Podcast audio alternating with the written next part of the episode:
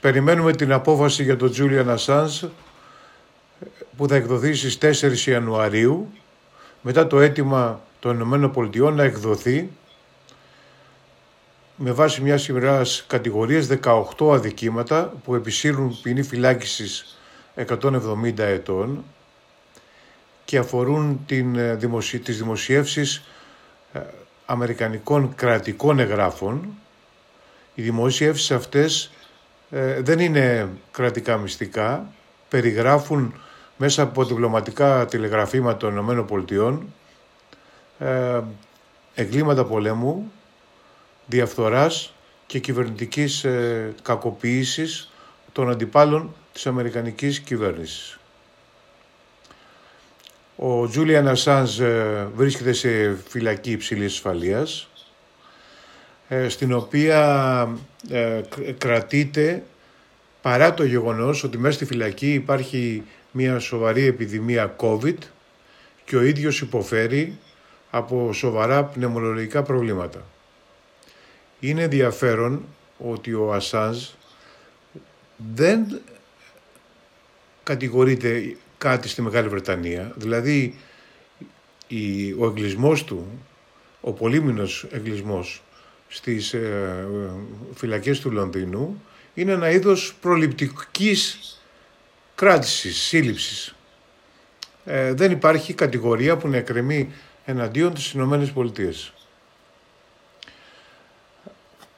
Τώρα, μέσα από την δίκη, στη δίκη ήταν να πάμε ξανά το, να την παρακολουθήσουμε, την είχαμε παρακολουθήσει τον ε, Φεβρουάριο, ήταν να την παρακολουθήσουμε στη συνέχεια τον Μάιο, προέκυψε η πανδημία, πήγε τον Σεπτέμβριο και η δικαστής δεν μας έδωσε το, το δυνατότητα, εμένα και ορισμένους ακόμη ευρωβουλευτές, να την παρακολουθήσουμε, ε, παρότι θα μπορούσε αυτό να γίνει διαδικτυακά.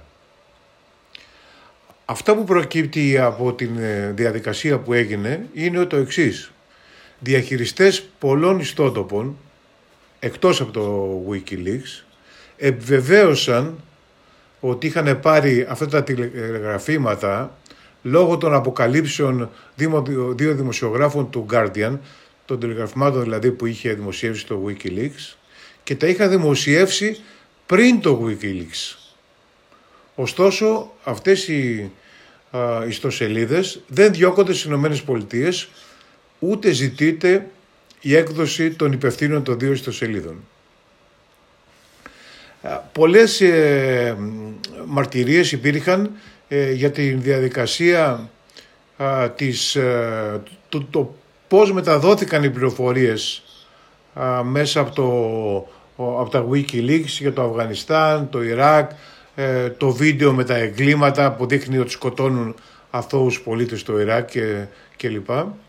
Και εξήγησαν ότι αυτό έγινε μεταξύ της ε, στρατιωτίνας της Τσέλσιν Μάνινγκ και του Ασάνς αλλά το ίδιος ε, ο Ασάνς δεν ήταν ο ηθικός αυτούργος ούτε των διαρροών ούτε των, των υποκλοπών που έκανε η Τσέλσιν Μάνινγκ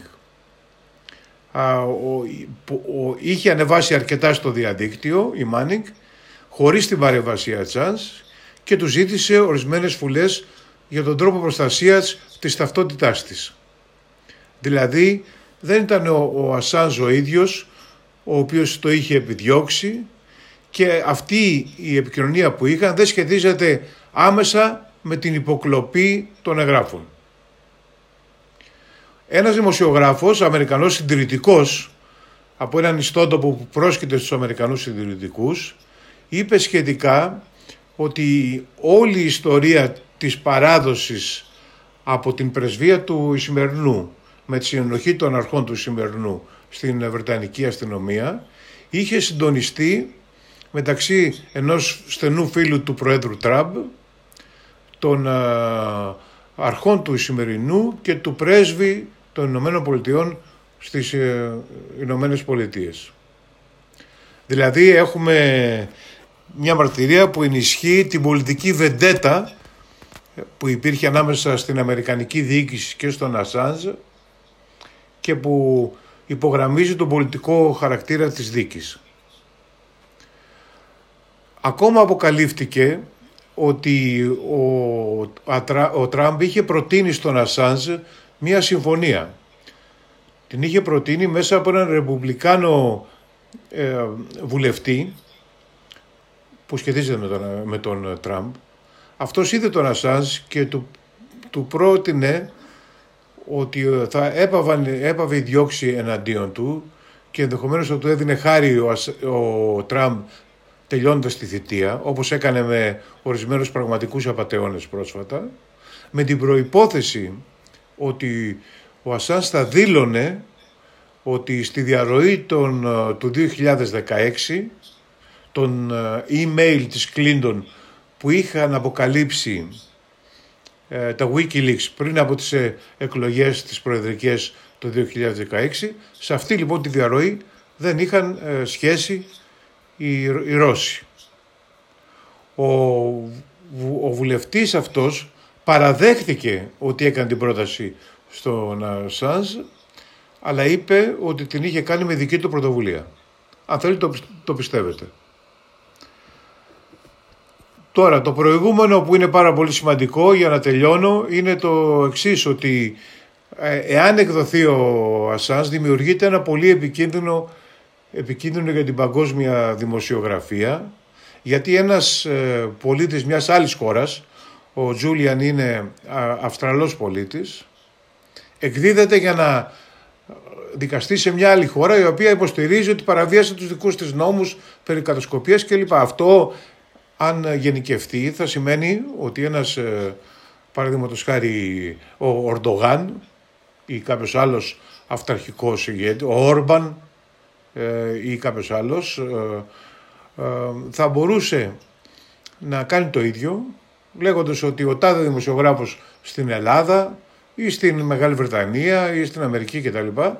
Ε, αποκάλυψε πράγματα τα οποία είναι κρατικά μυστικά, άρα ζητώ την έκδοσή του να δικαστεί στην Ουγγαρία, στην ε, Ρωσία, στη Λευκορωσία, στην Τουρκία κτλ. Είναι πάρα πολύ σημαντικό.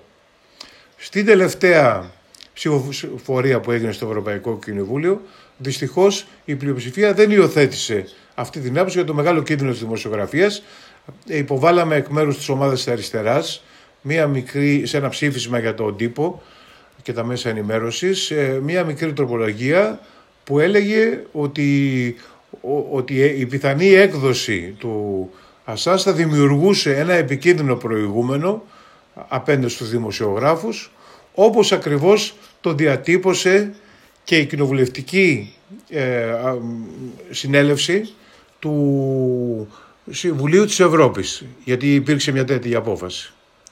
Η πρόταση αυτή απορρίφθηκε με αρκετά μεγάλη διαφορά ε, και με ψήφους δηλαδή 408 ε, κατά, 191 ευρωβουλευτές ψήφισαν υπέρ και υπήρχαν και 93 ε, αποχές. Την πρόταση της αριστεράς ψήφισαν και οι πράσινοι. Το ενδιαφέρον είναι και το επίσης το απρόσμενο ότι η μεγάλη πλειοψηφία των σοσιαλιστών ψήφισε επίσης κατά, με την πλειοψηφία δηλαδή, με τους συντηρητικούς και με τους λεγόμενους ε, ε φιλελεύθερους. Ε, και επίσης ε, είναι πολύ χαρακτηριστικό ότι όλοι αυτοί κατά κάποιο τρόπο το έπαιξαν πόντι πιλάτη και στην συζήτηση που προηγήθηκε. Τώρα, το περιμένουμε το αποτέλεσμα. πρέπει να σας πω κάτι τελευταίο ε, ότι την δικαστήνα η οποία έχει μια στάση από τότε το είδαμε και το είδα και προσωπικά το Φλεβάρι μια στάση εχθρική ε, μεροληπτική σε βάρος του Ασάνζ την ε, δικαστήνα αυτή η οποία είναι μια άπειρη δικαστής έχει επιλέξει μια λέδη η, η Λέδα Army Thont η οποία είναι η πρόεδρος εφετών της περιοχής και αυτή την επέλεξε να προεδρεύσει στη δίκη.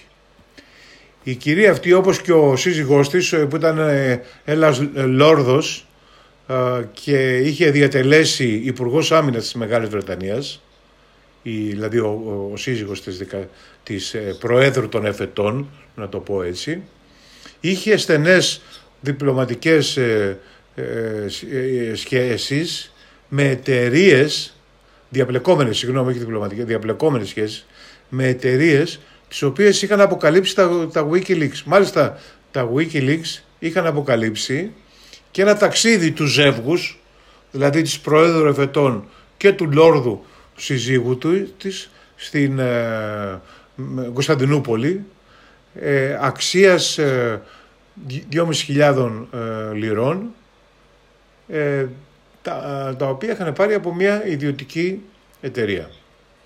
Από την δικαστή αυτή που διορίστηκε να δικάσει από το, την κυρία του διαπλεκόμενου ζεύγους, περιμένουμε με αγωνία ε, την απόφαση της 4ης Ιανουαρίου.